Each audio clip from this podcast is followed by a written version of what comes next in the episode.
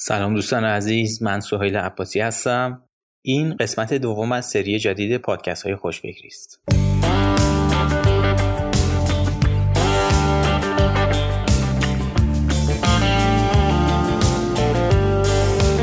دوستان در این قسمت با یک نکته مهم در مورد تخفیف و چگونگی راضی کردن مشتریان و تبدیل اونها به مشتریان وفادار با استفاده از هدایا و تخفیف.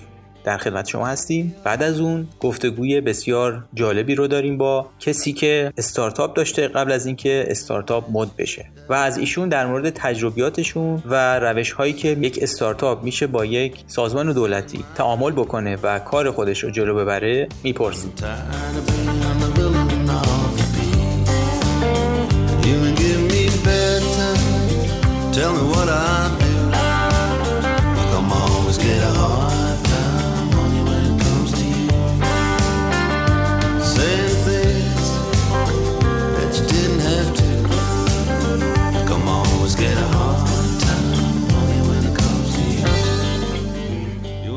چطوری از تخفیف و هدایای کوچیک برای تبدیل یک مشتری به مشتری وفادار استفاده کنیم؟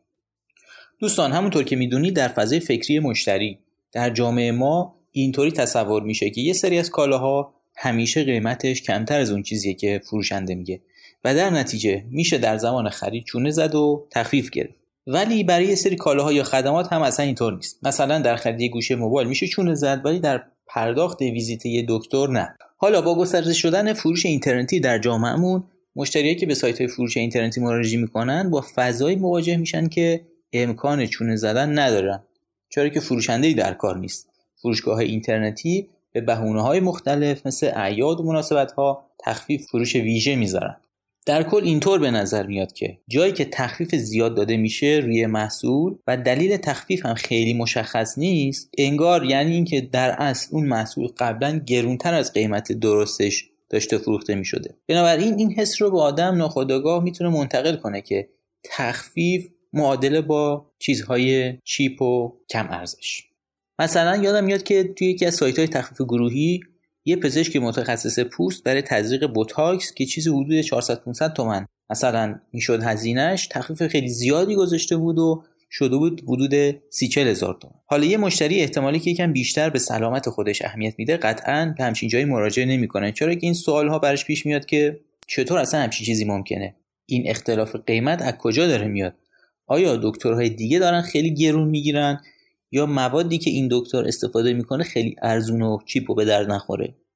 یا شاید به جای اینکه مثلا برای هر مراجعه کننده 5 سی سی باید تزریق کنه برای هر 5 نفر 5 سی سی می‌زنه. ولی اگه تخفیف و هدیه دادن به مشتریان یه ساختار مشخص و هدفمند داشته باشه اتفاقا خیلی می‌تونه در راضی نگه داشتن مشتری و بازگردوندنش برای خریدهای بعدی مفید باشه. نکته مهم اینه که روی خیلی چیزها پیشنهاد نمیشه که تخفیف داده بشه. یا اگر هم تخفیف داده میشه خیلی زیاد نباید باشه. چرا که تخفیف در این حالت معنای بدی به اونها میده. مثلا مثل مواردی که با سلامتی و جون انسانها در ارتباط هستش.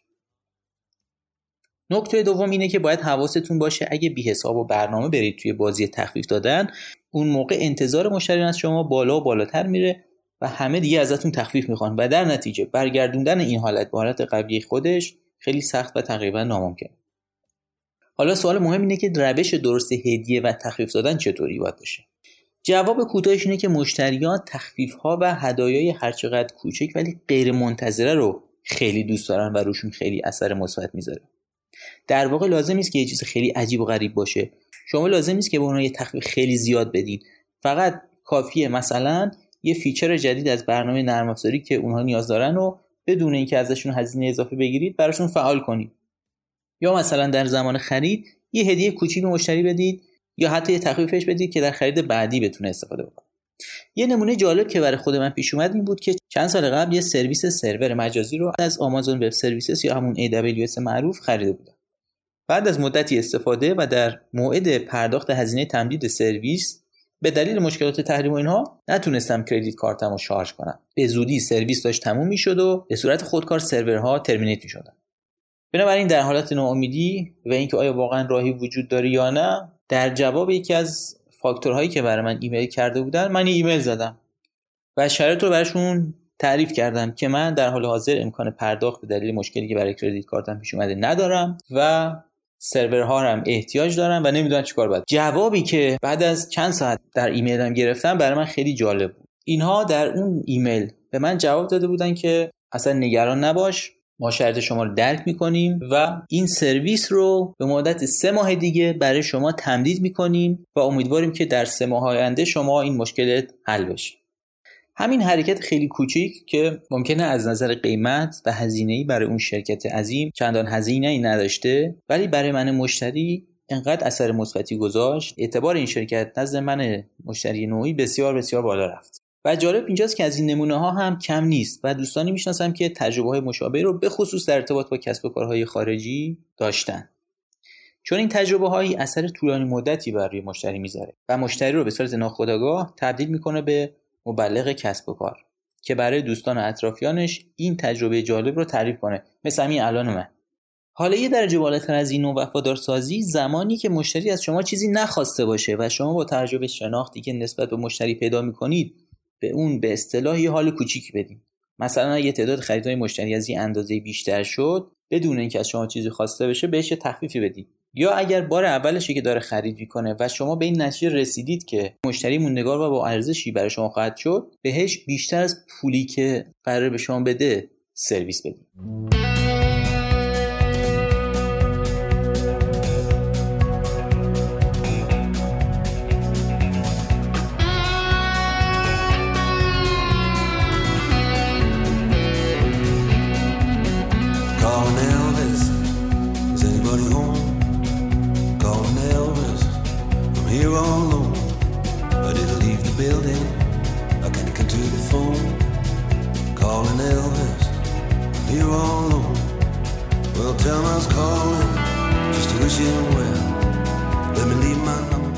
دوستان عزیز در خدمت دوست عزیزم آقای محمد شکرچیان هستیم. ایشون سابقه خیلی زیادی در حوزه نوآوری و راه اندازی و کمک به استارتاپ ها در سالهایی که کار کردن دارن. من از ایشون می‌خوام که خودشون رو معرفی بکنن و ادامه بحث رو در خدمتشون هستم سلام منم ممنونم از این فرصت و اینکه بنده قابل دونستین در این گفته بود من محمد شکرچیان هستم دانش آموخته مهندسی صنایع فارغ التحصیل سال 78 از سال 1375 هم در بازار کار به صورت رسمی مشغول به کارم. خودم می‌خوام معرفی کنم. میگم من از نسلی هستم که استارتاپ بودن. زمانی که هنوز مفهومی به اسم استارتاپ تو این صنعت وجود نداشت. از سال 75 اگه بخوام بگم که محصولی تولید شده بود به اسم سینما 76 به زمان خودش پروژه بسیار موفق و گسترده ای بود. در معرفیش می‌گفتیم ما ده هزار نسخه از یک محصول مادلی مدیا رو در کشوری فروختیم که در سراسر کشور فقط 20 هزار تا سی دی وجود داشت. و تا امروز هم همین بوده. همیشه کسب و کارهای متعددی در این سالها تولید شده به بازار عرضه شده. بعضیشون هنوز هست بعضیشون نیست. و حوزه کاری من همیشه تکنولوژی آیتی کامرس وب اپلیکیشن موبایل و به حال تکنولوژی نرم افزاری بود. به طب به واسطه حضورم در این فضای استارتاپ ها و کسب و کارهای نوین در ابعاد مختلفش عمیق شدم تو بحث سرمایه گذاری تو استارتاپ ها. توی بخش هایی سعی کردم سرمایه گذارها کمک کنم. توی به خود استارتاپ ها از جنس منتور در مقاطعی افتخار همکاری و همراهی داشتم و خب بخش بیشترش طبیعتا استارتاپ های بوده که خودم راه اندازی کردم و همچه که عرض کردم بعضیاشون محصولاتی بوده که دیگه تاریخ مصرفشون تموم شده بعضیاشون محصولاتی بوده که هنوز هست. اتفاقا من بخوام یه مثالش رو بزنم مجموعه دورسا که مثلا دورسا پی ام رو دارن ولی محصولاتی مثل محصول دورسا هنوز هست و داره کارش انجام میده که الان 15 سالگیش جشن گرفته و محصولاتی که شکست خوردن تو این راه حذف شدن زود بودن بد بودن. اشتباه بودن و محصولاتی که الان هنوز دارن متولد میشن. آقای شکرچان در حال حاضر دارن روی یک پروژه جدیدی کار می‌کنن. در واقع ایشون رو می‌تونیم الان بگیم که مؤسس استارتاپ مطب هستن. مطب با پ در مورد مطب می‌خواین توضیح خلاصه بدین که چیکار مطب شبکه مشاوره تصویری پزشکیه. یک پلتفرمه که کمک می‌کنه به صورت آنی شما به پزشک دسترسی داشته باشید نیازمند مشاوره توی گروه ها و دستبنده مختلف پزشکی عمومی زنان کودکان روانشناسی تغذیه زیبایی به پزشک دسترسی پیدا کنه تقاضاش رو تو اپلیکیشن ثبت می‌کنه. شبکه از مشاوره و پزشکای متخصص که عضو شبکه مطب هستن این درخواست رو بهشون اطلاع رسانی میشه. اولین پزشکی الان زمانی و مکانی امکانش داشته باشه پاسخگوی این نیازه این محصولیه که امیدوارم حتی زود محصول آینده است ولی امیدوارم که بتونه کمک کنه و کما فسابه مانند بقیه پروژه که برای من مهم بوده محصولات قابل افتخاری باشن محصول فرزند قابل افتخاری باشه خب ما در واقع امروز که در خدمت آقای شکرچیان هستیم این برمیگرده به چند جلسه صحبت های در واقع دوستانه که با ایشون داشتم من و در مورد اتفاقاتی که در فضای استارتاپی کشور میفته صحبت می‌کردیم. همونطور که داریم می‌بینیم در فضای استارتاپی کشورمون به حال موانعی برای استارتاپ ها از سازمان های دولتی یا به حال از خارج از خود مجموعه استارتاپ ممکنه وجود داشته باشه. مؤسسین استارتاپ ها میگن که ما حرف دولتی ها رو نمی‌فهمیم.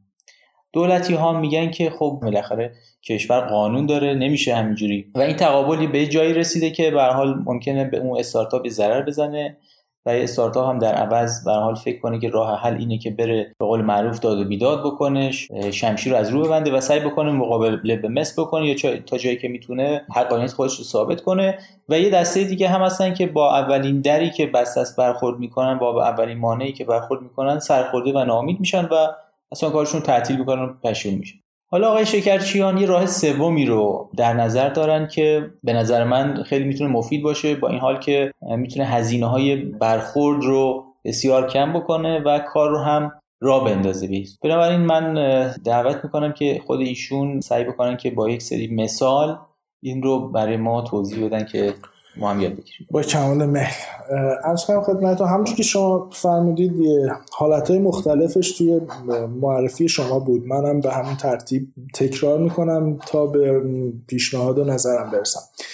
یکی اینکه اولا ما در خیلی مطمئن نیستم ولی به نظر می‌رسه که اون بخشی از اکوسیستم که وظیفه منتوری استارتاپ ها رو داره به موضوع نهادهای نظارتی حکومتی به عنوان یک محدودیت یک نفعی که مسئلهش رو باید حل کنیم نمی‌پردازه یا اینجوری معرفیش نمی‌کنه. درستش هم این بود که واقعا نهادهای حکومتی و نظارتی به صورت محدودیت و مسئله نقش نداشته باشن در استارتاپ ها ولی حقیقتش اینه که در فرایند کسب و کار در ایران نهادهای نظارتی و حکومتی اون بخشیشون که مانع و محدودیت و مسئله است رنگتر از اون بخششه که فسیلیتور تسهیلگره تسهیلگره اینو باید یک استارتاپ بداند. اول از همه. اول از همه بدونیم که اینجوری است حالا اینکه اینجوری هست حداقل اینجا اصلا جای بحثش نیست. یعنی محل نقد و گله و اینها نیست در عرایز من. اینو من دارم به عنوان یه فکت میگم. یعنی میگم اول اینو بدانیم.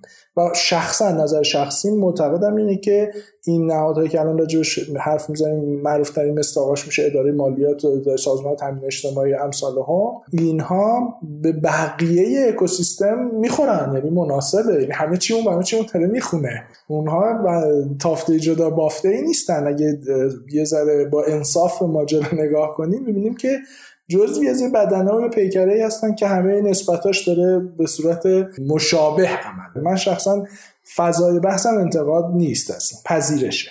خب حالا یکی این که عالم باشیم به این موضوع چون من معتقدم بخش قابل توجهی از استارتاپ اصلا اینو نمی‌دونن. و اگه یک کتاب اونور آبی ده بار تجدید چاپ شده رو در مورد چگونه یک استارتاپ موفق داشته باشیم بخونن یا با احتمال خیلی زیاد به فصلی تو کتاب برخورد نمی‌کنن که راجع به مثلا حل مسئله ثبت شرکت آموزشی بهشون داده باشه. چون در اونور دنیا این مکانیزم ها حمایتیه و تسهیلگره و مانع نیست. لذا تو اون کتابی داره راجع به حجم بازار و سهم بازار و red ocean و blue ocean و نمی‌دونم جذب سرمایه و و و و, و همه مفاهیم market plan و business model و اینها صحبت می‌کنه. در حالی که اگه با همون آموخته ها یعنی با اون عینک نگم آموخته با اون رویکرد بخوایم به کارآفرین در ایران بپردازیم اون سرنوشته که شما گفتی اتفاق میفته یعنی و نه و حواسمون نباشه که ما یه مسئله دیگه ای هم داریم که باید حلش کنیم. یا میریم تو ذوقمون می‌خوره همونجوری که شما گفتیم و چی میشه؟ مهاجرت می‌کنیم استرالیا و کانادا.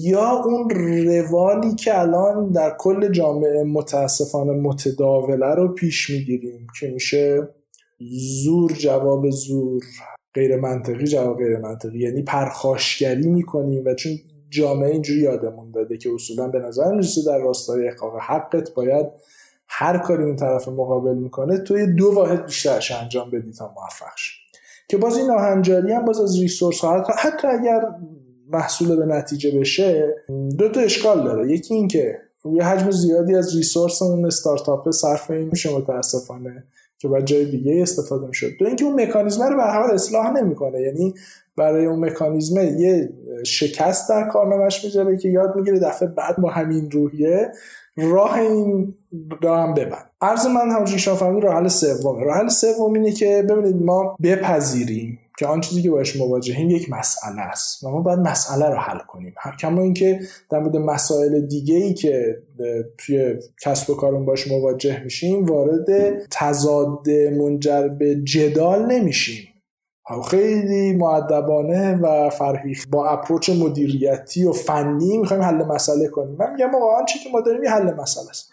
حالا گفتیم با یه مستاق من کاملا موافقم. خیلی مستاق می‌تونه کمک کنه. من آخرین تجربه هم برای شما میگم برای که بتونم با یه مثال منظورم رو بهتر انتقال بدم. من رفتم در فرایند ثبت شرکت. رسیدم به اداره مالیات و باید به قول اونور آبیا پروف آف ادرس کنیم که خیالشون راحت باشه. خب خیلی عوض شده. من شرکت تجربه ای بود که من مراجعه کردم به یه اداره شمال پارک شهر. یه آقایون دور میز نشسته بودن هر کدوم اونجا وای میسدی شانسی سر میز یکیشون می‌رفتیم گفتم می‌خوام شرکت ثبت کنم گفت اسمش چی می‌خوای یه اسم میذاشتیم گفت نه اینو قبلا گرفتن. من از فضای IT و نرم افزار اومده بودم دوستم خب این بی اعتبار ترین پاسخی بود که میشه داد ولی تحویل گرفتم پاسخ. بعد یه اسمای دیگه ای انقدر تو یکیشو راضی می‌شد بده و تقریبا چند دقیقه بعد تو صاحب شرکتی بودی با یه اسم 4 5 6 سیلابی بسته اینکه چقدر مقاومت کرده باشی چونه زده باشی یا تمام. الان خیلی این مکانیزم به خاطر مسائلی که اون مدل داشت بهبود پیدا کرد. مکانیزه شده آنلاین شده database داره و و و. خب در این فرایند و, و وسط شرکت که فرایند بسیار آسونی بود که حالا آسون بودنش اشکالش نبود. در اصل اعتبار سنجی کافی نمی‌شد فرصت یعنی در اصل حفره های امنیتی رو به وجود آورد که شرکت های متعددی ثبت شدن. بعد در این فرایند مالیاتی که می‌خواست شفافیت مالیاتی داشته باشه اون شرکت های بی اعتبار فرصت حرکت های غیرقانونی رو می‌دادن. بعد در مالیات تصمیم گرفت این مکانیزم تا جایی که می‌تونه اعتبار سنجیش بالا ببره. همه اینا دست به دست هم داده که الان که شرکت ثبت می‌کنیم یا تمامی زینفعان این شرکت هم از موجر تا اجاره هیئت مدیرت اینا تقریبا باید بیان و من احرازشون کنم چش تو چششون ببینم که می‌دونن دارن چیکار می‌کنن و عواقبشون می‌دونن یا نه. خب این خوبه. تا اینجاش خوبه. تا اینجاش ارتقاه ولی اتفاقی افتاد. خب مثلا برای احراز پروف آف ادرس طبق بخشنامه قانون هر چی اسمشو بذاریم اون میگه آقا من دو تا سند رو قبول می‌کنم. سند اجاره کد رهگیری دار از دفتر بنگاه املاک یا اینکه در دفتر اسناد رسمی. و بسیار متداوله به دلایل متعدد. به ویژه در فضای استارتاپی استارتاپ ها این یکی از این دو سند رو نداشته باشن. ذات استارت بزرگترین استارتاپ دنیا هم تو گاراژ خونهشون شروع شد. یعنی تو فضای اشتراکی هم تو فضاهایی هم که یه حالا یه نوعی از angel investor یا یه supportive پرسنی اومده فضا بهشون داده. گوشه دفتر عموش گوشه دفتر باباش اصلا قرارداد اجاره در کار نیست. یا اگه نهایتا که قرارداد اجاره ای برای بین خودشون تبادل شده باشه. و این سازمانه اینو متوجه نمیشه. خب ببین شما اینجا با این مسئله مواجهیم این مسئله با شفافیت و اقلانیت حل میشه. من راه حلم اینه. یکی اینکه باید مسئله رو برای نفر مقابل شفاف کنی یعنی شما بری بگی چرا من قرارداد اجاره ندارم؟ این وظیفه ماست که به اون ممیز اون کارشناس اون اداره هر اسمش هست شفاف کنیم مسئله رو. که چرا ما چیزی که او می‌خواهد را نداریم؟ و بعد با اقلانیت حلش کنیم. یعنی حالا چرا او این را می‌خواهد؟ اثبات این رو می‌خواد که شما در اون مکان وجود دارین. خب مثلا یه قدم بعدی اولین قدمی که ذهن می‌رسه بازرسیه. کما اینکه من راه حلم هم یعنی با این راه حل مشکلم حل شد. پس یه جوری باید نیاز اون سازمان هم پاسخ داده بشه دیگه. اون می‌خواد مطمئن شه احراز کنه این حضور رو. خب؟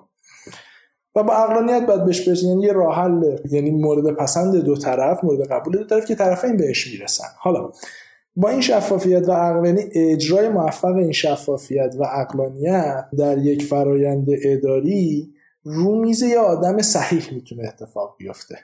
اون مدل بد غیر اخلاقیش این بود که می‌گفتن مسئله می‌خوای توی اداره دولتی کنی برو با آبدارچی رشوه بده. اون یک یک بود از همین چیزی که من میگم حتی نوع غیر اخلاقیشه. یعنی اونجا نشفتن رایت پرسن اون آبدارچی است مکانیزم به جای شفافیت اقلانیت پوله. من دارم میگم آقا شما تو این فرایند همیشه یه رایت پرسنی دادی که اون رایت پرسنه دو تا ویژگی باید داشته باشه. یکی این که واقعا تو اون فرایند تو نقش داشته باشه یعنی ربط داشته باشه. دو اینکه یه حداقلی از شنوایی ده درصد شنوایی داشته باشه. یعنی اینقدر که گوش بده تو چی میگی. چون متاسفانه هست کیسایی که صفره. با اونا هم کارت پیش نمیره. ولی همیشه می‌تونی یکی رو پیدا کنی تو اون فرایند که یه ده درصد شنوایی داشته باشه. ترکیب این دوتا یعنی رایت پرسن بعد مسئلت رو توضیح بدی بعد با کمک خودش به راه حل برسی بعد نیازتو پاسخ بدی. حالا جالبه که این مثال بزن در همین فرایند که من با همین منطق مثلا حل کردم و به مرحله مثلا آخر رسیدم. در مرحله آخر میگه که خب حالا باید مجرد هم پاشه بیاد اینجا یه سندی امضا کنه که عالمه به این ماجرا. و این در یه حداقلش یه اپلیکیشنه با اون با اون اصرار اولیه. در پایان این فرایند من این سوال روی میز اون سازمان گذاشتم و اومدم. که آقا توی که یه ماه داری به من اصرار می‌کنی یا این روش یا اون روش چون فقط این دوتا معتبره. اگه در پایان این فرایند مجددن و نهایتا با این روش موازی داری احراز می‌کنی علم موجر به این اجاره دادن و پس اون اصرار اول خط چی بود؟ یعنی این اپلیکیشن داری دوباره کاری می‌کنی. خب ازش تو میدی منم میدم. حالا من معتقدم یه بخشی از وظیفه استارتاپ ها اتفاقا بهبود این مکانیزم هست. یعنی من این رسالت خودم می‌دونستم که اون سازمان این سوال رو به من که کارم را افتاد. باقی بذارم و اونجا رو خارج کنم که به این فکر کنید که آقا یا این زیادیه یا اون زیادیه.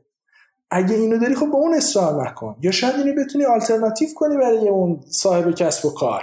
خب هر کسی ممکنه به شرایط یکی از اینا رو بتونه راحت تر انتخاب کنه. لذا برای استارتاپ ها نه تنها این عرض دارم که بپذیرن به مسئله به حل مسئله نهادهای حکومتی نظارتی هر اسمشون هست. بلکه بپذیرن که به جز کارآفرینی رسالتی دارن و آن بهبود همین سازمان هاست نه با فرار و نه با جدال. یه بار یه دوستی به من یه لطف بزرگی کرد بهش گفتم که ایشالله جبران کنم. گفتش که وظیفه تو جبران کردن برای من نیست وظیفه تو جبران کردن برای بعدیه. یه کسی برای من این کار کرده من امروز برای تو انجام میدم تو برای بعدی. و این حقیقتیه که تو فضای کسب و کار وجود داره. یعنی ما خیلی وقتا داریم نتیجه تلاش یه آدم دیگه ای و به عنوان یک پایه اساسی کسب و کارمون استفاده می‌کنیم. و چه بسا امروز یا وظیفه ما گذاشتن یه سنگ بناییه که یه نفر دیگه در آینده بهرش رو ببره. برای همه ما این رسالت وجود داره. چه بسا اگه فرض بفرمایید که الان به این پیشنهاد من اداره مالیات واحد جغرافیایی که به محل شرکت هم می‌خوره فکر کنه و واقعا این تغییر رو ایجاد کنه که آقا یا این یا اون این وظیفه ای که من داشتم برای استارتاپ بعدی که میره اونجا و اصلا با این چالش دیگه روبرو نمیشه. چون از اولش دو تا option جلوش می‌ذارن. من احتمالا شانس این که یکیشو بتونه پاسخ بده داره و الاخر به حال این به نظر من جای بحث بسیار داره و البته جنبه های دیگر روی این من میشه صحبت کرد در مورد اینکه آیا سازمان ها ادارات به خصوص دولتی ها به اندازه کافی رایت پرسن دارن؟ اگر دارن این رو چطور میشه پیدا کرد؟ و چطور از رایت پرسن نماها که بعدا با بحث رشوه و اینها باش روبرو میشن جلوگیری بکنیم و مواجه با اینا نشیم. حالا این رو می‌ذاریم ان برنامه بعدی و اینجا هم من دعوت می‌کنم از شنونده محترم که در این مورد سوالاشون رو برای ما بفرستن که ما در فرصت دیگری اگر در خدمت شما بودیم بتونیم سوالات رو مطرح بکنیم و جواب رو از شما داشته باشیم. تا کمال میل اگر هر سوالی باشه که بتونم جواب بدم جزوی از رسالت کارآفرینی اینه که پاسخ سوال بسیار عالی. مرسی مرسی متشکرم. دوستان عزیز از توجه شما به قسمت دوم سری جدید پادکست های خوشفکری سپاس گذارم لطفا نظرات و پیشنهادات خودتون رو برای بهتر شدن این برنامه به ایمیل info@خوشفکری.com و یا آیدی که در کانال تلگرام ما هست ارسال بفرمایید. این برنامه همینجا به پایان می‌رسه. تا دور دیگر شاد و پیروز باشید.